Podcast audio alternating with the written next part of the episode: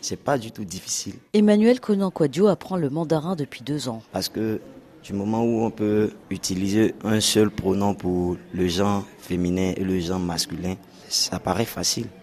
La seule chose qui est un peu compliquée dans la langue chinoise, c'est la lecture. Une fois la lecture maîtrisée, c'est rapide, c'est facile. Cette classe de première a une heure de cours de mandarin chaque semaine. Pas évident d'apprendre un nouvel alphabet, de nouveaux sons. Alors leur professeur met l'accent sur le plus difficile, la phonétique.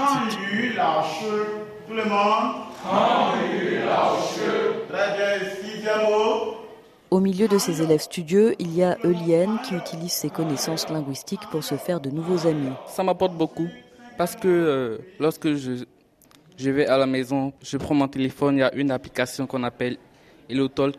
Ça me permet de discuter avec d'autres personnes de la Chine. Ça me fait plus d'amis dans, dans, le monde et euh, moi-même pour ma connaissance. Et puis il y a aussi les élèves pragmatiques qui se soucient déjà de leur avenir, à l'image de Victorien Ethio, 16 ans. Apprendre le, mandarin, c'est très très important pour demain, pour la connaissance personnelle, puis pouvoir travailler avec aussi des Chinois plus tard.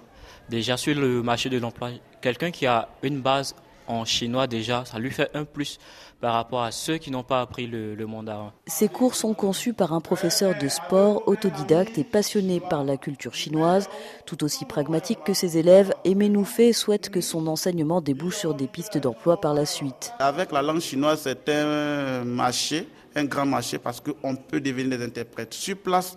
Et c'est ce qui m'intéresse le plus parce que les Chinois viennent vers nous avec des entreprises, viennent avec euh, leurs affaires, le commerce et autres.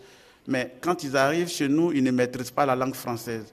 Je me dis c'est une opportunité pour les enfants. Cette année, dans ce lycée, deux bacheliers devraient obtenir une bourse pour ensuite poursuivre leurs études en Chine dès la rentrée prochaine.